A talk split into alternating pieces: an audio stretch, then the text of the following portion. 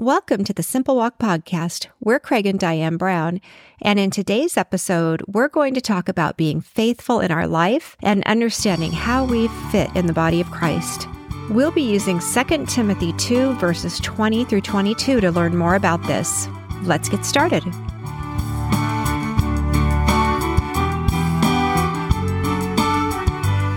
So, in last week's episode, that's episode 27, called The Sower, the Seed, and the Soil. Try and say that fast three times.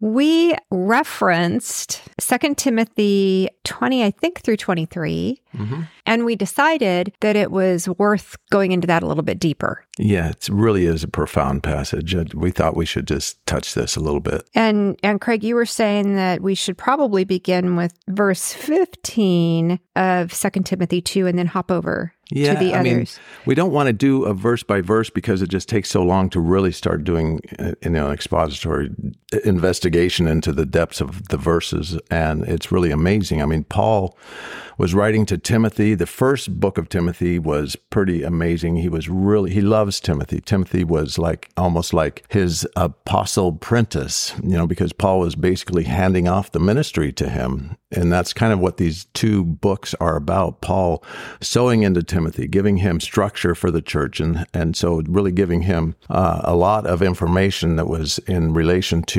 church and development of churches. Because Timothy was, he would go and he wasn't just just a particular church. He was probably at Ephesus when this was happening. But Paul, he went from church to church as Paul did with Paul in the beginning, but he also had the same kind of anointing on him that Paul had. Paul was kind of handing off the anointing to him in a certain sense. And so Timothy was in this process of the first book of Timothy was all about Paul pouring into him, making sure that there was no error in the church and he was speaking against those that would come in and that would bring error. And then in the second Timothy, it was great passion because this is probably Paul's last book that he wrote. And so it's great passion into this book about this is, um, you know, the end of his ministry and how that he has sown into the hearts and the lives of, of the people that he's he's brought the revelation of the word to and it is a profound book in that relation and so we're kind of coming in now where paul is speaking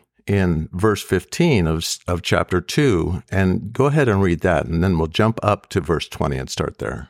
Be diligent to present yourself approved to God, a worker who does not need to be ashamed, rightly dividing the word of truth. And that's really important. Be diligent, you know, which is an action word, right? So, I have that one circled in my Bible yes. in that verse.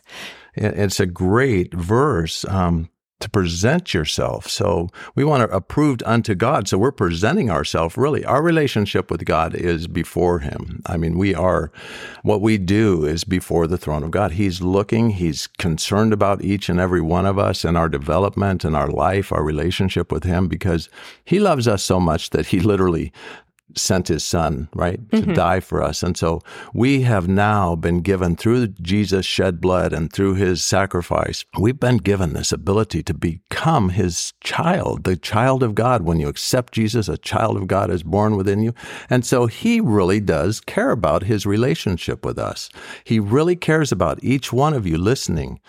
And he's just really is pouring himself into us He's given us His Word. He wants to give us His revelation so that we can grow into full maturity. And that's kind of what this is about. He says, though, but you be hungry, be diligent. Remember, the beginning of wisdom is the reverence and the fear of God. So having this active relationship with Him where you're just reverencing Him and loving Him and giving yourself back to Him and laying down your life because you see how glorious He is. Well, and where this says, be diligent to present yourself approved hmm. to God. Yes. That shows you that we we have things that we need to be doing to be diligent. That's right. Yes. And that's kind of what where we're going to head into all of this. Approved unto God, a workman that is not to be ashamed what it's referring to here, let's go on and finish that verse. It says, A workman that is not to be ashamed or need not to be ashamed, rightly dividing the word of truth. And that also means in the uh, New American Standard Version, which I like because of the way that they really dig into the Greek, it's accurately handling the word of truth. Hmm. So, because in this situation, each one of us has been given, and we study to show ourselves approved unto God, a workman that is not to be ashamed, rightly dividing the word of truth or properly handling the word of God. And so that means that how we take that word and absorb it and allow it to become infused into our being, how we respond to that, that's what glorifies God. That we properly allow His Holy Spirit to give us proper interpretation. And so that's why we wanted to look at these verses. So let's jump up to verse 20. So we'll start with 20 and 21. But in a great house there are not only vessels of gold and silver, but also of wood and clay, some for honor and some for dishonor. Therefore, if anyone cleanses himself from the latter, he will be a vessel for honor, sanctified and useful for the master, prepared for every good work. And that is really cool when you think about it in a great house. And this is like a great house. The picture is a beautiful home, a beautiful place. And so it's what God looks at us and he wants to see us. This, we are potentially a great house for his glory. And when you think about how the the Bible talks about us being the abode exactly. or home mm-hmm. of the Holy Spirit, then that really takes this meaning to a deeper level rather than just looking like a house. Exactly. But we are that house. We are the temple of the yes. Holy Ghost. And so that's kind of the point here. But Jesus came, we have this enemy that lives within each one of us, right? And the enemy is our flesh. Jesus came to conquer the flesh so that he could uh, set us free from the bondage of the flesh and the sin nature that we have inside of us. That's in our flesh realm. But when you surrender your life to Christ, all of a sudden, the, rather than the flesh ruling, the spirit begins to rule your life. And so your great house, when you accept Jesus, it becomes this great place for the Holy Spirit to dwell. All of a sudden, the flesh needs to take a back seat. You need to let the, the lordship of Jesus Christ rule your heart and your life so that you can become all that God desires for you to be as his child. But if you don't, and so that's why each one of us has this responsibility to take the word and rightly dividing the word of truth um, so that we will not be ashamed. That means that we're going to take the word of God and we're going to bring every thought into the obedience of Christ. We talk about that in 2 Corinthians chapter 10, where it talks about casting down vain imaginations. We've used this quite a bit. Um, but it has everything to do with bringing every thought into captivity to the obedience of Christ. So, bringing thoughts into captivity, that would be basically the wood and clay or the, the thoughts that, that are not glorifying to God. And so that's that is exactly right. When it's talking about in a great house there are not only vessels of gold and silver, but also of wood and clay, some for honor and some for dishonor. Now, the gold and the silver is are the vessels of honor. Those are the vessels that are tried and true. Those are the vessels that have eternal value to them. The wood and the clay are the is the flesh that rules. The Bible says the flesh wars against the spirit. So let's talk about how we can cleanse ourselves from the latter, which is the wood and the clay. Mm-hmm because it's giving us a command to do that. Exactly. Therefore, if anyone cleanses himself from the latter, he will be a vessel for honor. So how does that work? It works by, the Bible says, to hide his word in your heart that you might not sin against him. And that's in correlation to what we read in verse 15, right? Where it talks about be diligent to present yourselves approved to God, a worker who does not need to be ashamed, rightly dividing the word of truth. It's talking about the word of God. And you hide his word in your heart, and so that you're going to rightly divide it. What was that word that it used in the New American Standard? It was accurately handling the word of truth.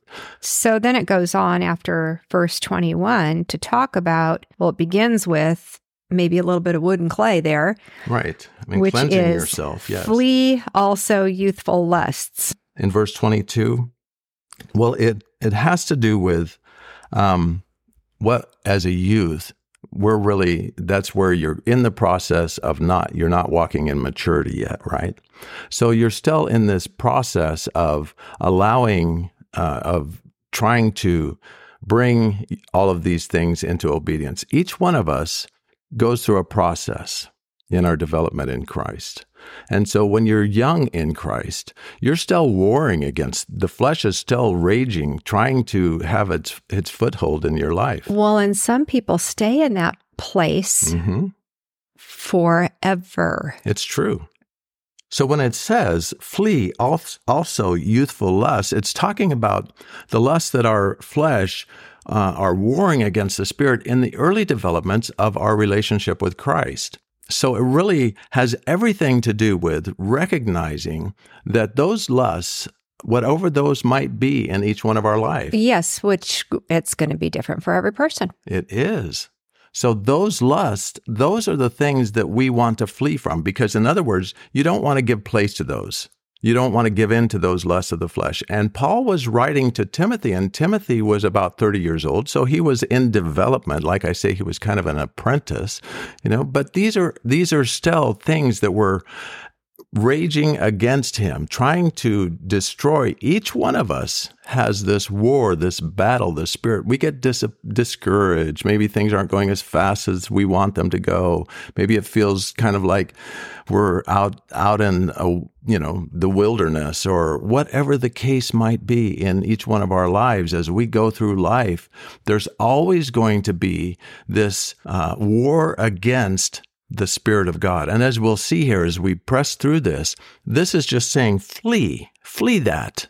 And then it goes on to say, Yes. But pursue righteousness, faith, love, peace with those who call on the Lord out of a pure heart. Yeah, that's so cool, isn't it? So, so that's talking about our fellowship with our fellow believers. It is. Fellow. And check it out, though. So in verse 21, it says something that I feel is really, really important. Before we jump into the, the after flee also loose youthful lust, it says in verse 21, it says, Therefore, if anyone cleanses himself from the latter, he will be a vessel for honor. Now think about honor. Honor is a matter of our nature, right? Honor is something, a vessel for honor. Honor is becomes our nature that we have inside of ourselves. And it says sanctified. Now, sanctification becomes a matter of position. We position ourselves before the throne of God. Our nature becomes honorable and our position becomes set apart unto the Lord. And then it says to become useful for the master. And that word useful is kind of a matter of practice. We are useful. We're actually, our practice begins to be useful so that God can use us in a mighty way so that what we do has eternal value to it, right? Useful for the master. And then it says prepared is a matter of training. So as we see here, there's in verse 21, it talks about this process that God wants each one of us to go through to mature. And then it says in verse 22, then it goes on to say, flee also youth lusts. And it says, but pursue righteousness. And righteousness is towards oneself, something that I'm doing. It's pursue righteousness. I want to make sure that me, Craig, is doing righteous things that are pertaining to the righteousness of God, right? And so it's really important to, to recognize that. And it says pursue righteousness, faith. Now, faith is towards God. So I pursue righteous things and the faith is in towards God that I have faith that he is I grab hold of him and nothing is going to shake that, right? No matter what happens in our life. Remember this, that no matter what comes against you, what's what happens if you fall, if you are discouraged, if you are going through hard times, whatever the case is, there's only one hope and that is Jesus Christ. You can never let go of the hem of his garment. You can never let go. Hope, we've talked about that. It's a, it's a cord. You never let go of hope in God.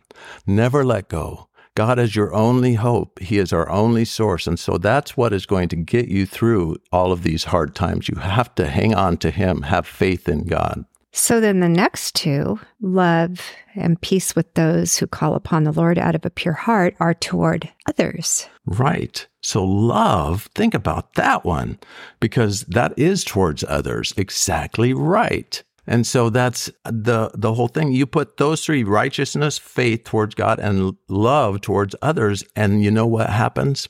You have peace. Peace is a disposition of these three virtues. Mm. It's it's what comes as you have you're seeking and you're in righteousness. You have faith towards God and your life and in your walk and relationship with others. It's all about the Lord, right? So you're pursuing righteousness, You have faith towards God and you love people through the love of Christ. Then you have peace. Well, and it also helps you recognize peace better. You know how you've always said that God guides in two ways. Mm-hmm. One is through circumstances and one is through peace. Mm-hmm.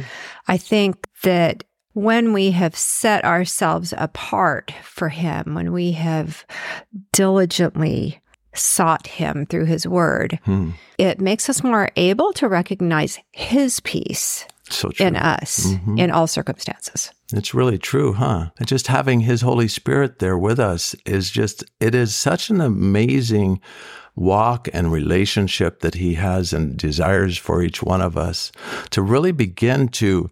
Um, this is what I love about the podcast idea because you can go back and rewind and you can grab hold of each one of these little ideas that we talk about and kind of chew on them and let them become a reality in your life. We might jam through them sometimes, but take your time and absorb these things because they are really profound insights that you have the food necessary to be able to walk in this place of victory in your life and you have all of the tools necessary to, to grow up into maturity. So here we are in verse 23. Diane, I think maybe we need to continue this. Because there's a lot more in the remainder of uh, chapter two of Second right. Timothy. yes, there is. So, so can we just finish it maybe the next episode?